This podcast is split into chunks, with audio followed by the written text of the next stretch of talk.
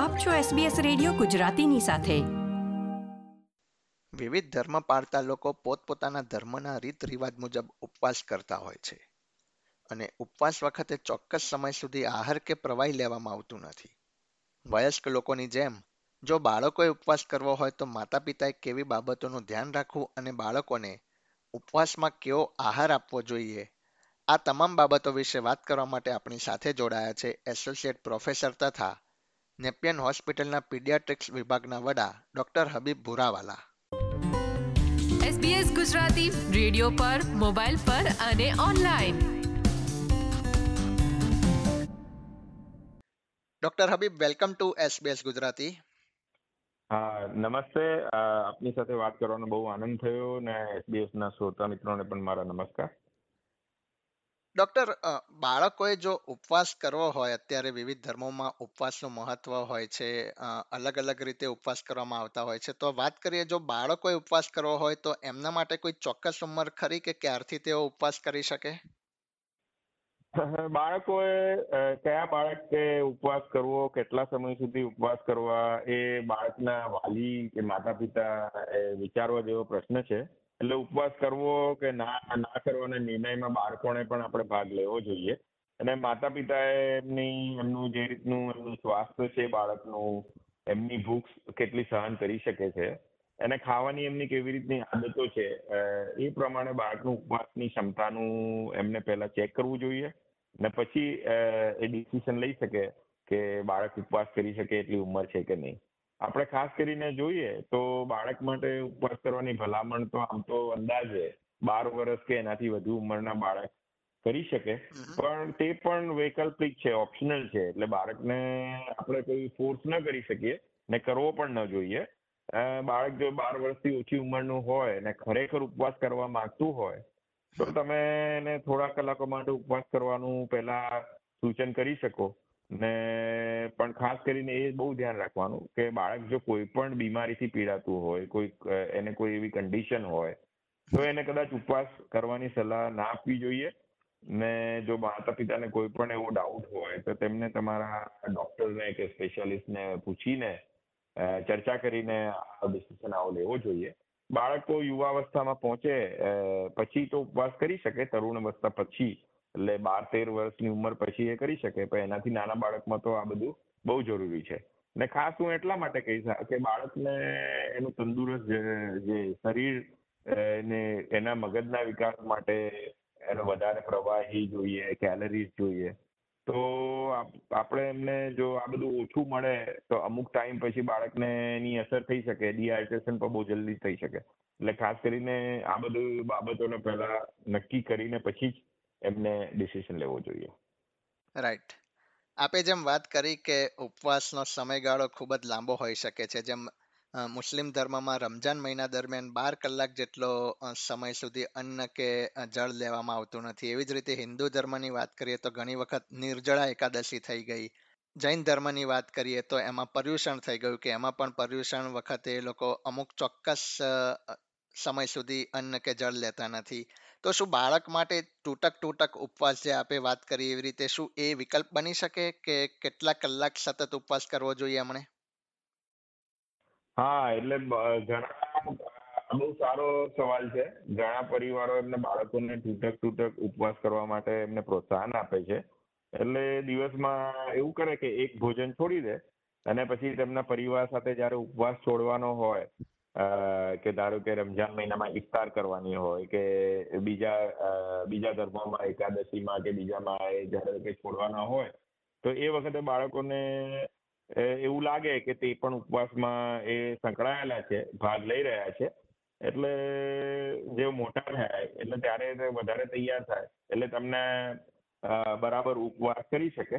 તૂટક તૂટક ઉપવાસ ચારથી છ કલાકનો કરાય કરાય તો એમાં પણ અમે તો માતા પિતાને સલાહ આપીએ કે કોઈ પણ ઉપવાસ જો બાળકને ચાલુ કરાવે અને બહુ નાની ઉંમર હોય, તો એની ઉપર બહુ નજીકથી નજર રાખવી પડે. પણ ધીમે ધીમે પછી ઉપવાસનો સમય વધારતા જવાય અને પછી આખા દિવસનો ઉપવાસ માતા પિતા જોડે કરી શકે.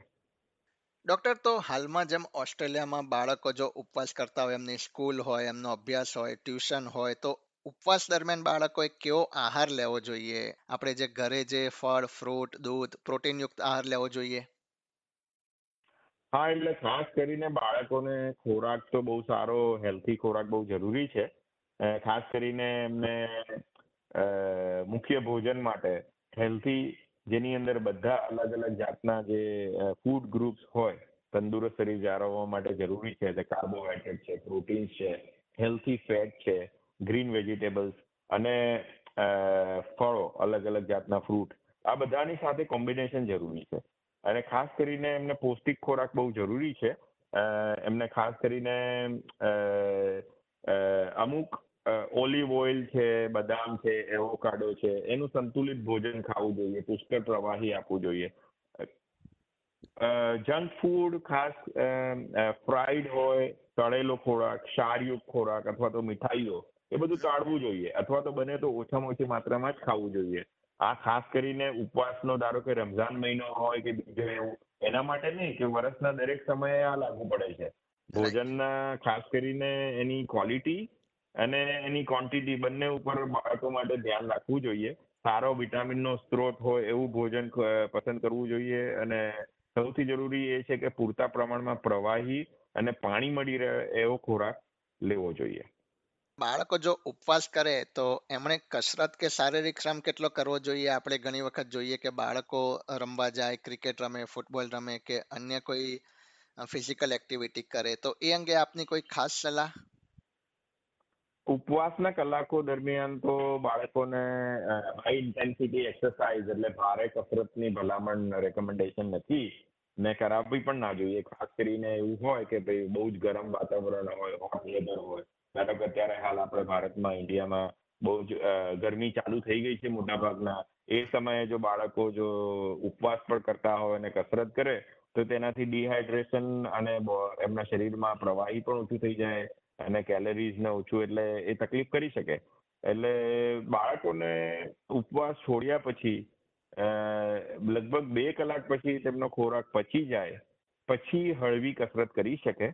પણ દિવસ દરમિયાન તો હું એવું સલાહ આપીશ કે હાઈ ઇન્ટેન્સિટી કે ભારે કસરત ન કરાવવી જોઈએ. અને ડોક્ટર રમજાન મહિના દરમિયાન વહેલી સવારે ઉઠવામાં આવે છે, શહેરી કરવાની હોય છે, ત્યારબાદ આખો દિવસ અન્ન કે જળ લેવામાં આવતું નથી.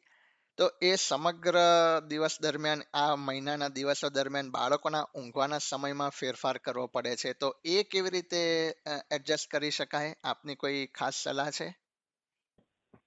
હા, એટલે એમાં બહુ જરૂરી છે આ ઊંઘની પેટર્ન બદલાય છે.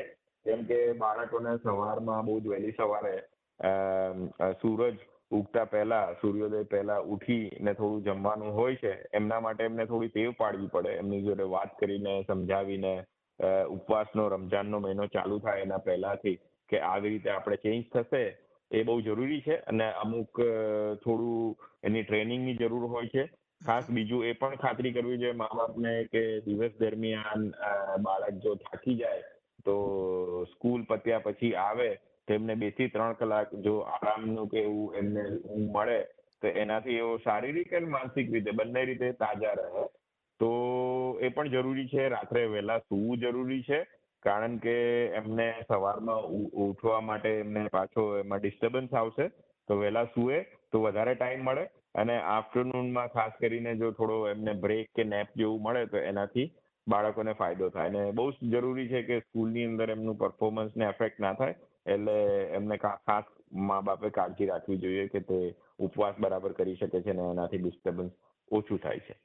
ડોક્ટર ઉપવાસ કરતા જો કોઈ એડલ્ટને ડિહાઇડ્રેશન થયું છે, એવી રીતે બાળકોને પણ ડિહાઇડ્રેશન થતું હોય, તો માતા પિતાને કેવી રીતે ખબર પડે કે એમને ડિહાઇડ્રેશન થયું છે? એના કોઈ લક્ષણો છે? શું ધ્યાન રાખી શકે એ લોકો? હા બહુ ખાસ કરીને લાંબા ઉપવાસના કલાકો હોય અને બહુ જ ગરમ જો વાતાવરણ હોય, અત્યારે ઓસ્ટ્રેલિયામાં તો એટલી ગરમી ઓછી છે, પણ ભારતમાં જે જો શ્રોતા મિત્રો આ સાંભળતા હોય, તો ત્યાં તો અત્યારે વાતાવરણ ગરમ થઈ ગયું છે અને વધુ થશે. તો એ બહુ જરૂરી છે કે પ્રવાહી શરીરમાંથી ઓછું ન થઈ જવું જોઈએ ડિહાઇડ્રેશન કરી શકે. એટલે એમાં શરીરમાં જે આપણે બરાબર રીતે કામ કરવા માટે પાણી અને અન્ય પ્રવાહીની કાયમ જરૂર પડે છે. જો આ ઓછું થઈ જાય તો બાળકો ને માથાનો દુખાવાની જો એ કમ્પ્લેન્ટ કરે એમની આંખો થોડી ડૂબી ગયેલી હોય કે ડ્રાય થઈ જાય, હોઠ સૂકા હોય, એમની ચામડી શરીરની એકદમ ડ્રાય થઈ જાય મોઢામાં મોઢું સુકાઈ જાય બાળકો મૂંઝાઈ જાય અથવા ચક્કર આવે અને અમુક અમુક વખતે બહુ જલ્દી ગુસ્સે થઈ જાય અથવા તો રડિયા કરે. પેશાબનું ઓછું પ્રમાણ થઈ શકે અથવા તો ઘેરા પીળા રંગની પેશાબ થાય અથવા તો ઓછી આ આ બહુ જ બધા ચિહ્નો બહુ જરૂરી છે ધ્યાન રાખવું બહુ જરૂરી છે ખાસ કરીને નાના બાળકો માટે. અને ઉપવાસમાં આમ તો ખાસ કરીને દિવસ દરમિયાન આખા દિવસમાં ઓછામાં ઓછા બે વાર તો પેશાબ થવો જોઈએ બાળકને. જો ન થતો હોય કે ન જાય તો તે પણ બાળકને ખાસ ધ્યાન રાખવું જોઈએ. કેમ કે નાના બાળકો બહુ જલ્દી ડિહાઇડ્રેશન તરફ જતા રહેતા હોય છે એટલે એને બહુ બચાવવા જરૂરી છે અને કેરફુલ રહેવું જોઈએ. ખાસ હું બાળકો માટે એટલું જ કહીશ કે બાળકોને તમને તમે ડિહાઇડ્રેશન રોકવા માટે એમને પુષ્કળ પ્રવાહી આપો. ઉપવાસ શરૂ થતા પહેલા અને શરૂ થતા પછી પૌષ્ટિક સંતુલિત ખોરાકની બહુ જરૂરી છે. એમને સૂપ છે વેજીટેબલ હેલ્ધી કાર્બોહાઈડ્રેટ અને ખાસ કરીને એક્સરસાઇઝ વગેરે બાળકોને બને ત્યાં સુધી ન કરાવો, તેમને પૂરતી ઊંઘ મળે તેનો પણ ખ્યાલ રાખો અને શરીરમાંથી પ્રવાહી ઓછું ન થઈ જાય તેના ચિહ્નો ઉપર ખાસ ધ્યાન રાખવું બાળકો માટે જરૂરી છે. Thank you so much doctor Habib આપે સમય કાઢ્યો અને અમારી સાથે આજે વાત કરી. બાળકોએ કેવી રીતે ઉપવાસ કરવો જોઈએ, ઉપવાસ દરમિયાન બાળકોના સ્વાસ્થ્યનું કેવી રીતે ધ્યાન રાખવું જોઈએ એ વિશે વિસ્તૃત માહિતી આપી. તે બદલ હું વત્સલ પટેલ. આપનો ખૂબ ખૂબ આભાર વ્યક્ત કરું છું. હા આપનો પણ બહુ જ આભાર અને આપની સાથે વાત કરીને બહુ જ આનંદ થયો.